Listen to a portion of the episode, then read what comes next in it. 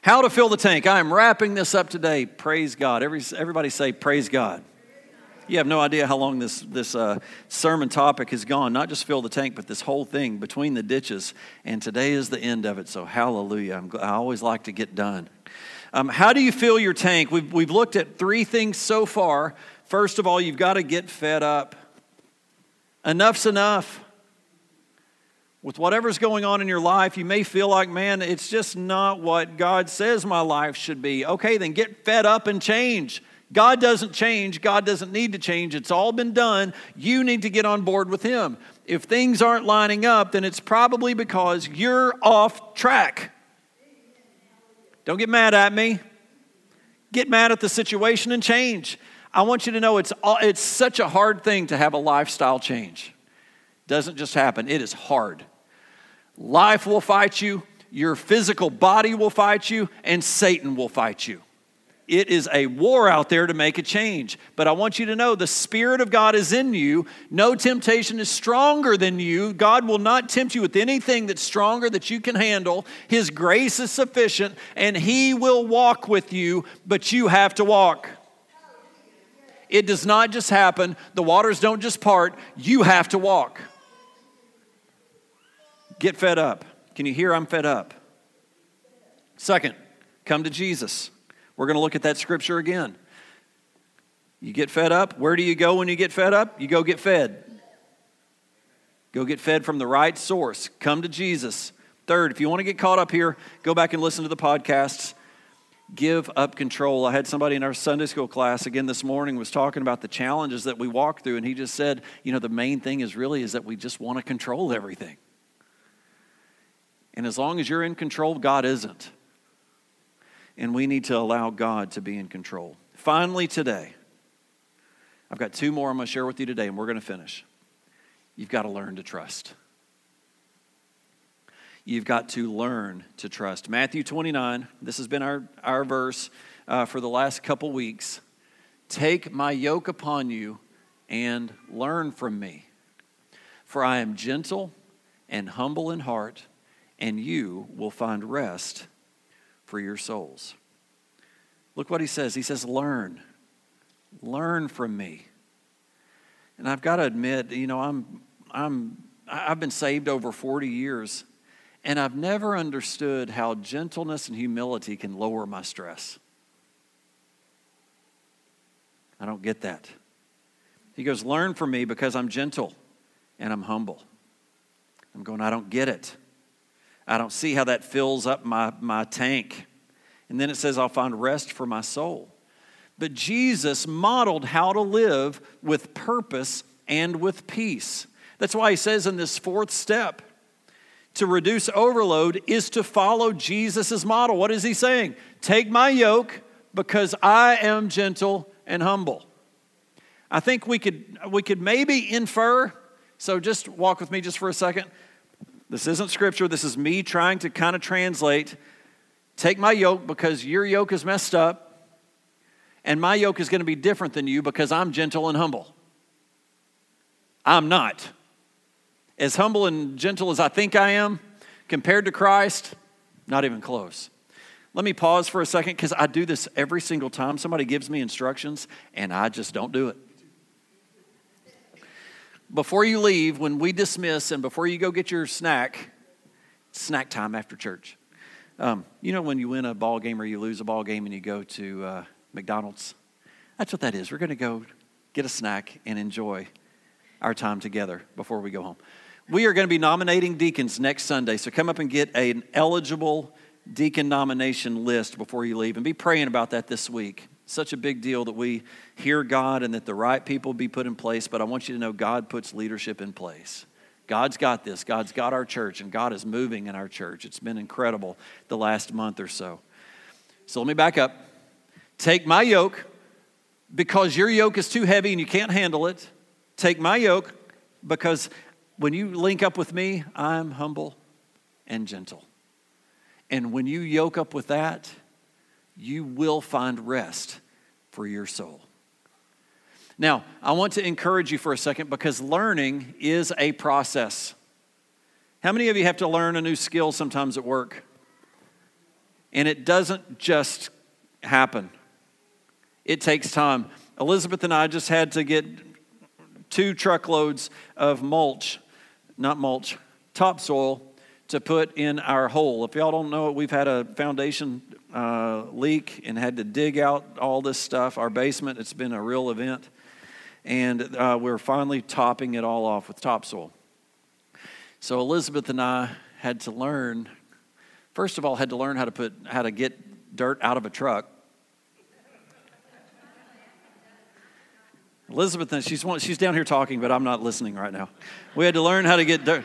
No, no, hang on. I, okay. She, she's trying to say she did the first load by herself, which she did. She did. So she knew how to do everything the right way and the only way. So I go and get another load in the mor- Saturday morning, and we start unloading. And she and I had to learn how to unload. I guess I had to learn her way. But it was a process. It did not happen right at first. In fact, there's quite a bit of yelling, most of it by me. And then I finally said, Hey, we're working well together. And she said, Yeah, it's because you're doing it the way I said to do it.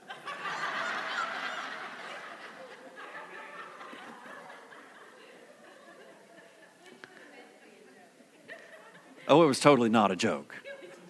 Whatever. But that's what God's saying here is I've got a way if you'll line up with the way that I'm telling you to do it, not only is it going to go easier, but you're going to find rest for your soul. There was something that even happened between me and Elizabeth that while we were scooping that, it just started to work. We started to know where each other was going. We started to kind of know what my role was, what her role was. And it, it became, I was good at my role and she was good at hers. And we, coinc- we, we kind of intermingled a little bit as we went, but kind of found our way. But prior to that, it was a fight spiritually and physically, mentally, emotionally. It was a battle. Learning is a process, church. That's what we're doing with this book. You are not, you have not arrived. As awesome as you think you are, you've not arrived. We're not there yet. All of us. Learning is a process. And I want you to know you didn't get overloaded overnight. Overload, overloading takes time. You learned that. Now we've got to unlearn it. God says, Learn from me because I'm gentle and humble. Why are those things so important in relieving stress? Because I believe that the antidote to our biggest causes of overload are two things they are aggression and arrogance. Aggression and arrogance. What are those? Aggression. We don't want to wait. Something that we talked again in small group this morning is about, uh, I didn't say this this way, but God's waiting room is the hardest waiting room to wait in because we want it now and we really want it the way we want it. But then arrogance is that we want to control everything.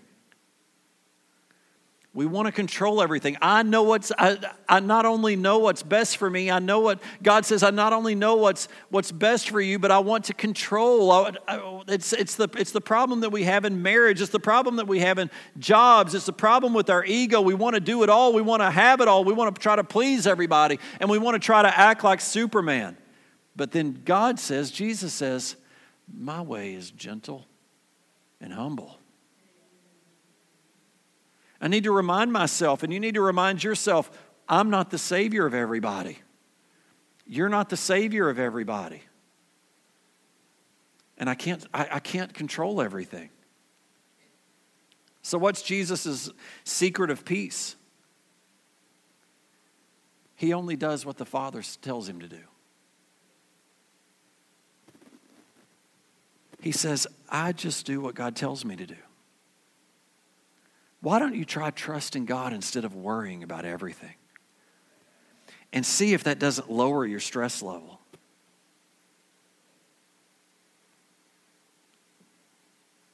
Look at, look at uh, Proverbs chapter um, 20, verse 24. since the Lord is directing our steps, why do we try to understand everything that happens along the way? That's a tough one a little bit because God wants us to have understanding and He wants His Holy Spirit to teach us, but there comes, comes a time where God's way is bigger than ours and we just can't always get it. But He expects us to still step. That's faith. Faith is stepping where we don't know if even there's a step there, but God's saying, right, here's your way. I want you to step this way, even though you don't really know what you're doing. It, uh, Jesus shows us this when he, uh, uh, when he came out to the boat and the, fish, the, the fishermen had been fishing all night, the disciples had been fishing all night, not, didn't catch anything. They had worked all day. And then here comes Jesus, a non fisherman. He's a carpenter, right? He says, Hey, y'all caught anything? You know what that feels like when someone asks you how you've performed and you've performed lousy? Hey, how'd you do? Not good. Thanks for reminding me, but yeah, not good. Try casting on the other side of the boat. Just right where you are, just, just throw it out there. Um, we're worn out. You don't fish. We do. We're tired. We're not going to get paid. This stinks. But okay, toss it over there, boys. And what happens? They toss the nets over, they get so much that the nets start to break, and it feels like the boats are going to sink. They had to get help to carry off all that was done. Now, we're out here and we're trying with everything that we've got to do it the way that we know to do it because we're good at it and we're smart and we have experience. And then it fails. God says, wait a minute. I've got you. Can we try this again? Come and do it my way one time. I know you can't understand it, but I want you to try it anyway. That's faith even with a bad attitude of throwing the nets out on the other side, even though they didn't want to and were worn out, they did it.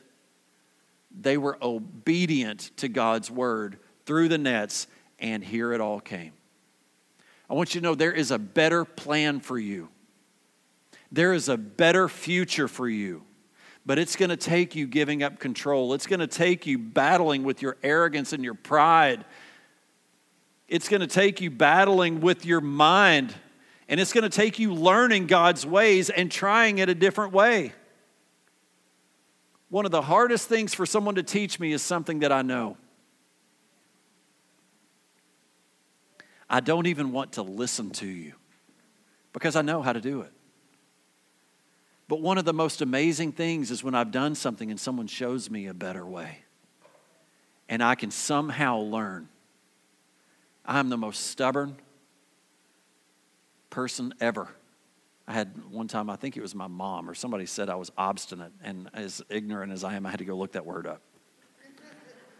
Thought, ooh, what's obstinate? That sounds kind of cool. Uh, not so much. You changing your way is, is very challenging, but you can do it. You can do it, and you don't have to understand everything. I, when I get around wise people and they speak into my life, and first of all, I think, nah, that's not the right way to do it. But God's saying, wait a minute, are you listening? Because I'm talking to you, and I'm talking to you through these men and women in your life, but you're not listening. You're not listening. Psalm 142, verse 3 says, When I'm ready to give up, now, let me just stop for, before we say the next part. Many of you are here ready to give up. Ready to give up on your job, ready to give up on your marriage, ready to give up on your life, ready to, get, ready to just give up. And you're not, the, you're not the bad one because you're there. We've all been there. I've been there. Enough already. You know, Peter, when, when Jesus died on the cross, he just said, I'm done with this. I'm going fishing. Go back and read that. The Apostle Peter, who had walked with Christ, watched him die on the cross and is just like, enough's enough. I'm going back to what I know how to do. You're not alone. When you're ready to give up, you're finally primed for God to start you. Have you ever hit the primer on a lawnmower? Buddy, when that gas is in there, it's just waiting to be pulled. When you're ready to give up, He knows what I should do. When I'm ready to give up, He knows what I should do. So, number five, you've got to stay connected to your church family. You've got to stay connected. I want you to know if you go look at what, what the Great Commission is or what anything that Jesus instructed us to do, it has to do with being with other people. We don't get to remove that part. Genesis chapter 2, verse 8 says, The Lord said, It is not good for man to be alone. God hates loneliness. But being alone and being lonely are two very different things. Being alone with God, that's a good thing, but being lonely, that's not a good thing. Whether you're married or not, you need relationships. You need people in your life. We need each other. That's why we emphasize here small groups. If you're not in a small group, you can get picked off real easy. We've talked many times about the predator is always looking for that one that's alone, not the group.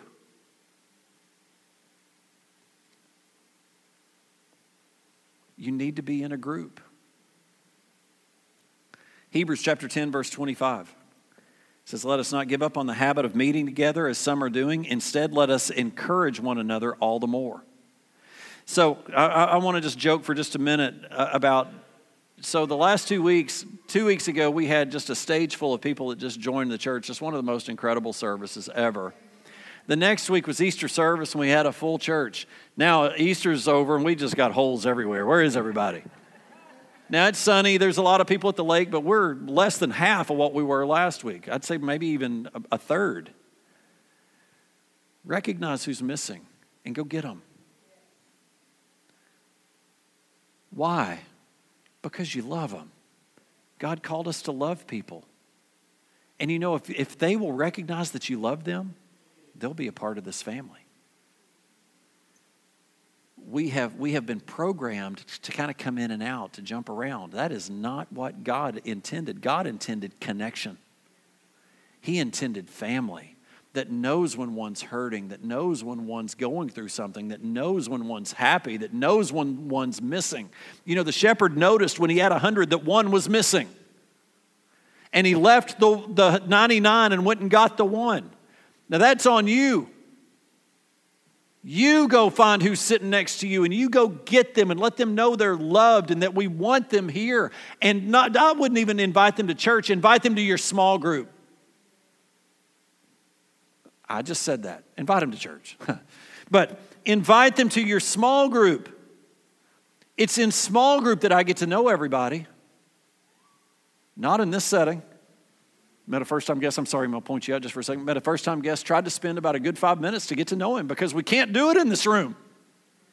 It's a poor job. I didn't do a great job of getting to know you, but I sure tried. That's not God's intention, is us just sitting here and doing a thing as a big group and then going home. No, He wants you to connect and to get built up and to be encouraged. We can't love one another unless we can get one on one or two on two or four on four. Jesus had to, had to strip it down to 12. You know, when there's 12 of us, I know when one's missing. And I usually know why. Because I know them. Church, figure out who sits next to you, get to know them, love on them, bring them into your fold. My preaching's better than your responding. this is God's deal, not mine. God's idea was the church, not mine. Okay? You know, if you were to take charcoal,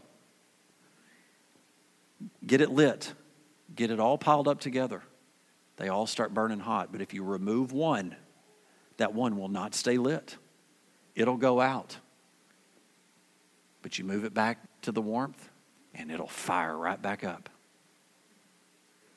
Part of our job is to help that coal that's missing get back into the group. Don't even have to do anything special. Just get them back in. They will catch fire again. We think we've got to have all this bells and whistles. We don't. We just have to have each other. Why? Because the Spirit of God's in me, not in the program. Spirit of God's in me. I'm the difference maker. You're the difference maker. You're the church, not the program. I don't care if we do the greatest programs ever. That's not what's going to light us. What's going to light us is the Spirit of God in us. The fifth thing, in order to keep the tank full, is you've got to stay together. You're going to burn out if you don't. What's weighing you down?